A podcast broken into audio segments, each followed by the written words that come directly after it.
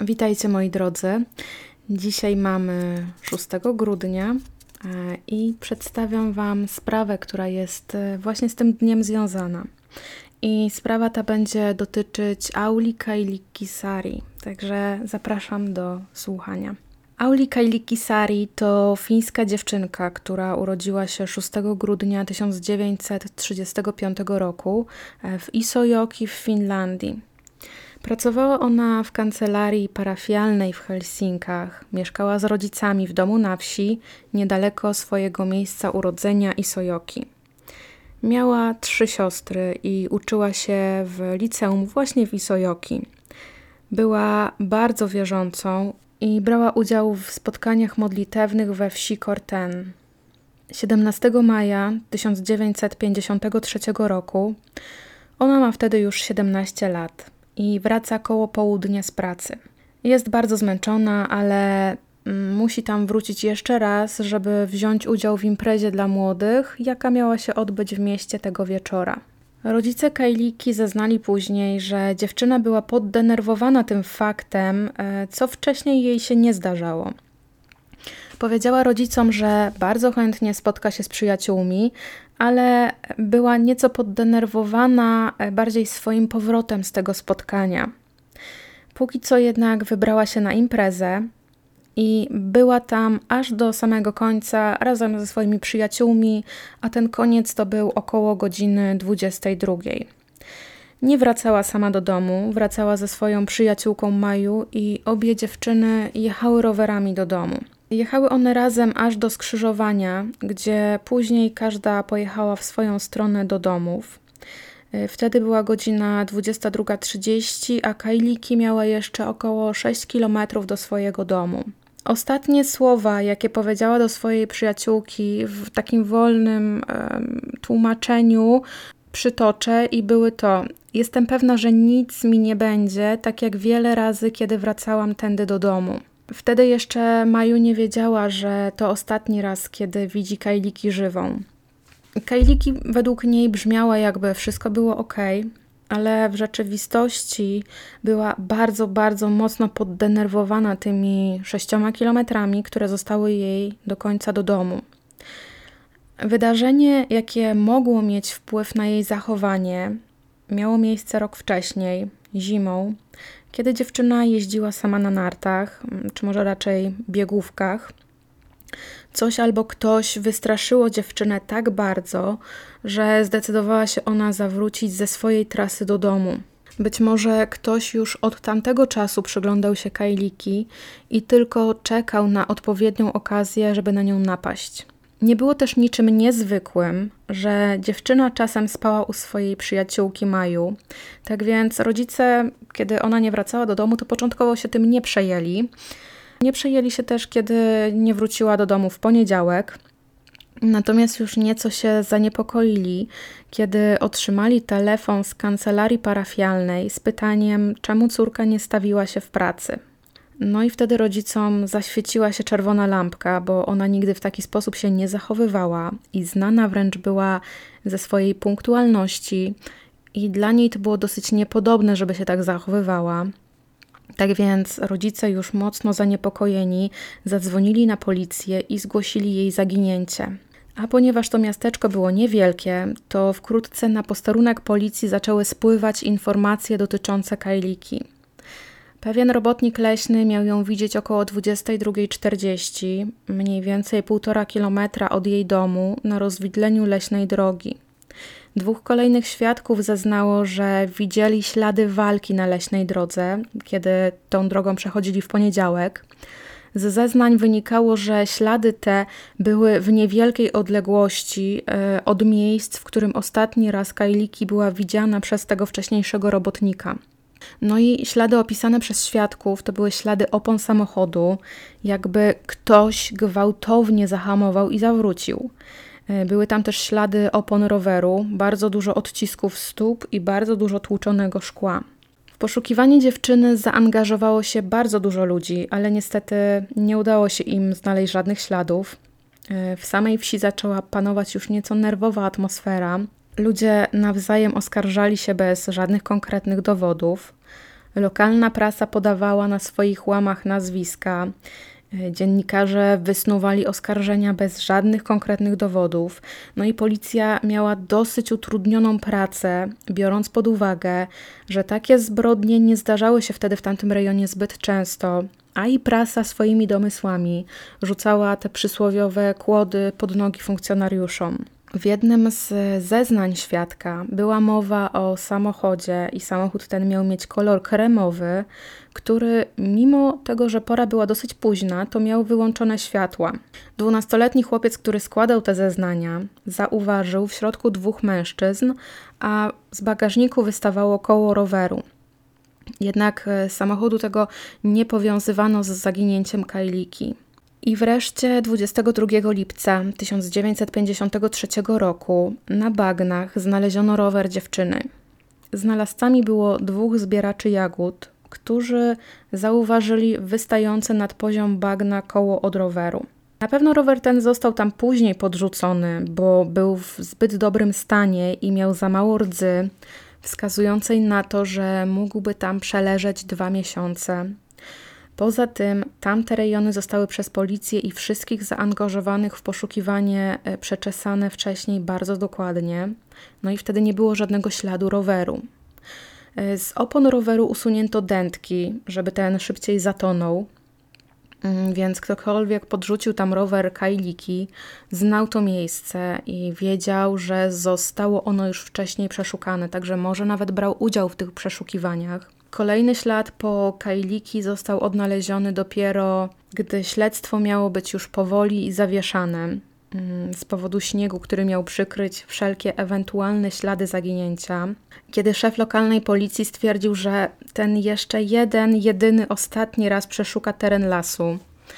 No i tak 10 października o 9 rano znaleziono but dziewczyny. E, but był owinięty w jej szalik i znaleziono też męską skarpetkę. Na szaliku był odcisk zębów, mm, co mogło oznaczać, że szalik ten został użyty jako knebel. Kolejnego dnia pewien mężczyzna zauważył wbitą w ziemię suchą gałąź sosnową. Mm, I było to niedaleko miejsca, w którym znaleziono but. A ponieważ w tamtej okolicy nie rosły żadne sosny, to wyciągnął z ziemi tę gałąź czy kij, który, mm, jak się okazało później po wyciągnięciu, on był w dolnej części zaostrzony. No i kiedy wyciągnął ten kij, to poczuł wtedy bardzo mocny zapach rozkładającego się ciała. Grób ten znajdował się około 200 metrów od drogi i kilometr od miejsca znalezienia roweru. Był on tak skonstruowany, Mm, jakby osoba, która go wykopywała, posiadała przeszkolenie żołnierskie. Ciało było w stadium bardzo zaawansowanego rozkładu. Nie dało się więc ustalić, czy zmarła, walczyła przed śmiercią, czy nie. Płaszcz miała owinięty wokół głowy i ramion. Lewa pierś była odsłonięta. Przyczynę śmierci podano jako cios tępym narzędziem w głowę. Mógł być to kamień, młotek, jakiś pręt albo gałąź. Dziewczyna miała strzaskany nos i kości policzkowe. Mm, nie wiadomo tutaj, czy głównym powodem był motyw seksualny. E, dziewczyna nie miała na sobie czy ze sobą zbyt wielu ubrań, jednak ze względu na rozkład zwłok nie udało się ustalić, czy Kajliki została napastowana. Dowiedziano się jedynie tyle, że nie była w ciąży. E, nie udało się też e, ustalić, czy w chwili śmierci jeszcze była dziewicą, czy już nie. Po gruntownym przeszukaniu okazało się, że brakuje jej zegarka, portmonetki i modlitewnika.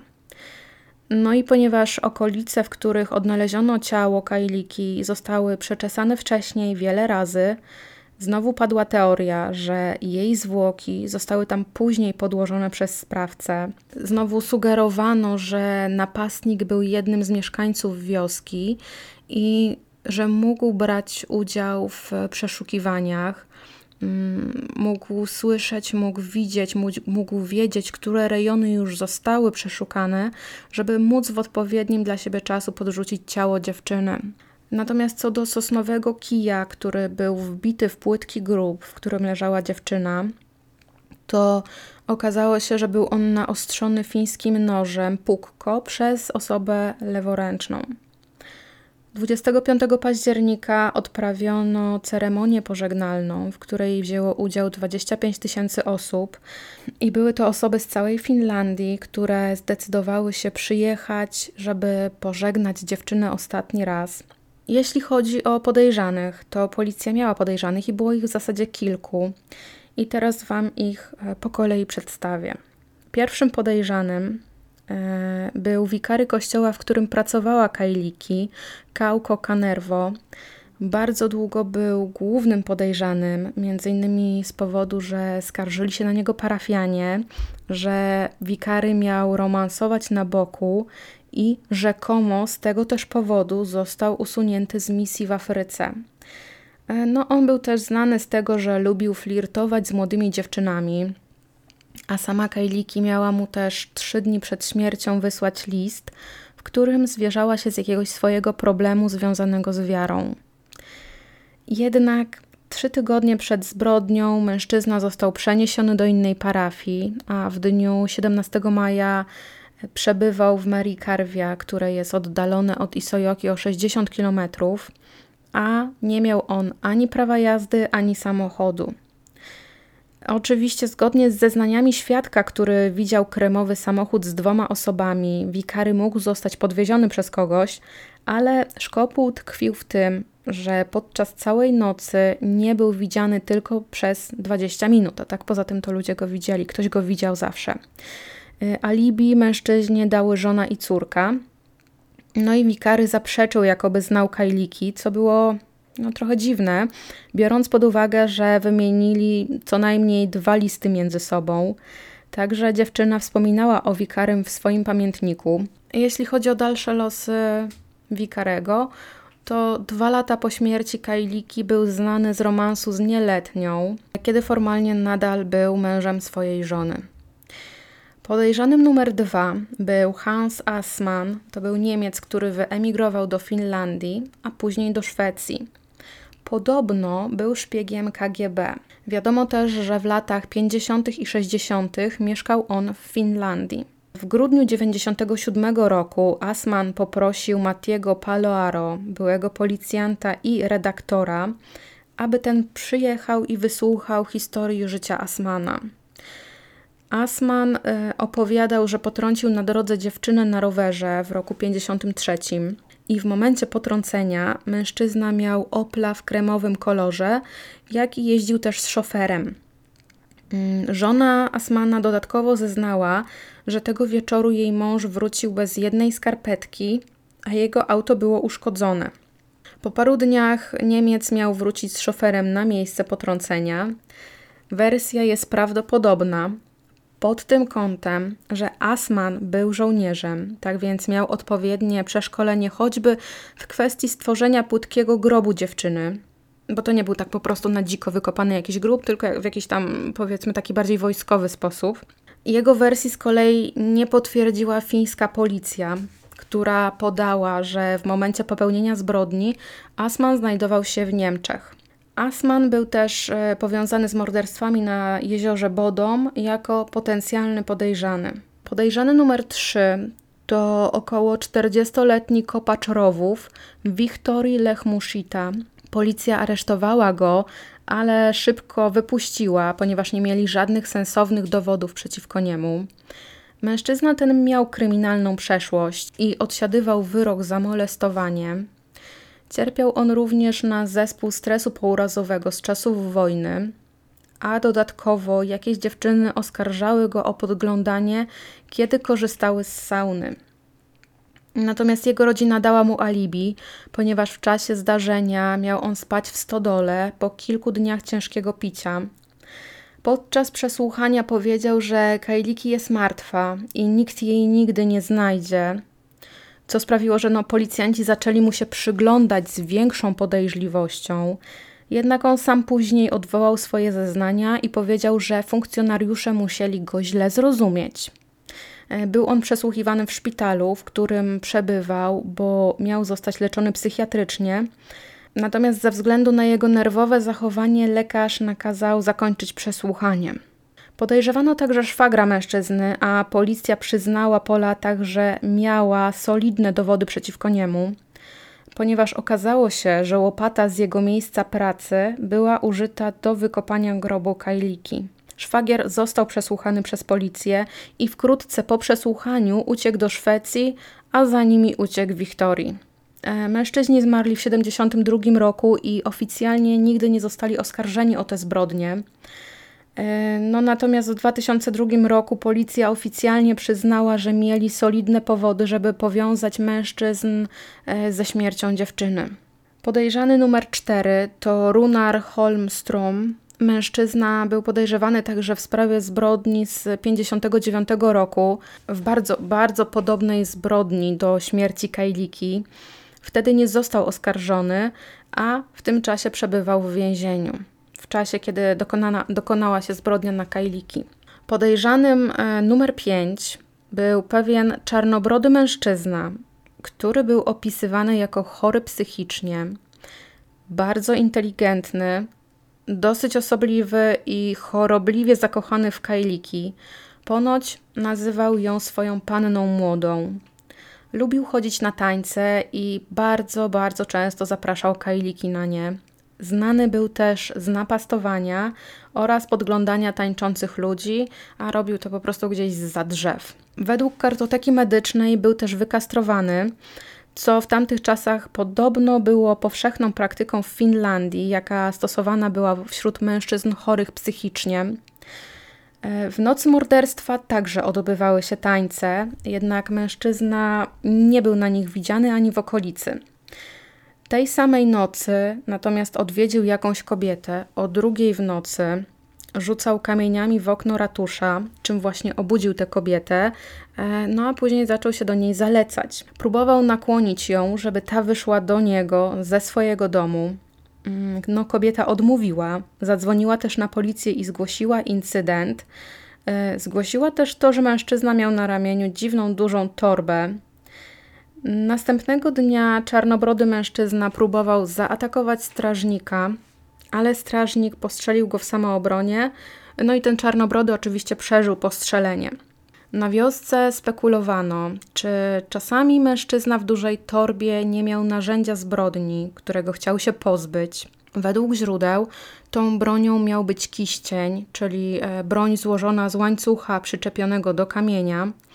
Mm, jak poprzednicy został on przesłuchany przez policję, ale ponieważ odpowiedzi na pytania, jakie udzielał, nie wniosły nic do sprawy, no to został on zwolniony. I z tego co mi wiadomo, zmarł w roku 71 w szpitalu psychiatrycznym. Podejrzany numer 6, Hans Osman, mm, którego jako podejrzanego wskazała żona. On miał pracować w okolicy miejsca zbrodni tamtej nocy, Kobieta także zgłosiła na policję, że rano zauważyła, że mąż miał mokre buty, a także, że brakowało mu jednej skarpetki. Posiadał on też samochód, który pasował do opisu, który, jak się później okazało, w toku oględzin okazał się uszkodzony. Kilka dni później też zabrał łopatę i miał razem z innym mężczyzną gdzieś pojechać. Natomiast tutaj podejrzewano tego mężczyznę, ale nic z tego nie wynikło. Do dnia dzisiejszego morderca Kajliki nie został namierzony, no i już raczej nie będzie namierzony. Być może był to współmieszkaniec jej rodzinnej wioski, o czym mogłoby świadczyć to, że rower, czy rzeczy znalezione później, czy ciało dziewczyny ktoś podrzucił po przeszukaniu terenu przez policję i przez wolontariuszy. Może sprawca brał nawet udział w poszukiwaniu albo przesłuchiwaniu podejrzanych. Zbrodnie te do dnia dzisiejszego uważa się za najbardziej tajemniczą zbrodnię w historii Finlandii. Jeśli macie ochotę napisać, kto według Was był sprawcą tej zbrodni, to chętnie poczytam o tym w komentarzu. A tymczasem dziękuję Wam bardzo serdecznie za wysłuchanie podcastu i do usłyszenia jutro. Pa!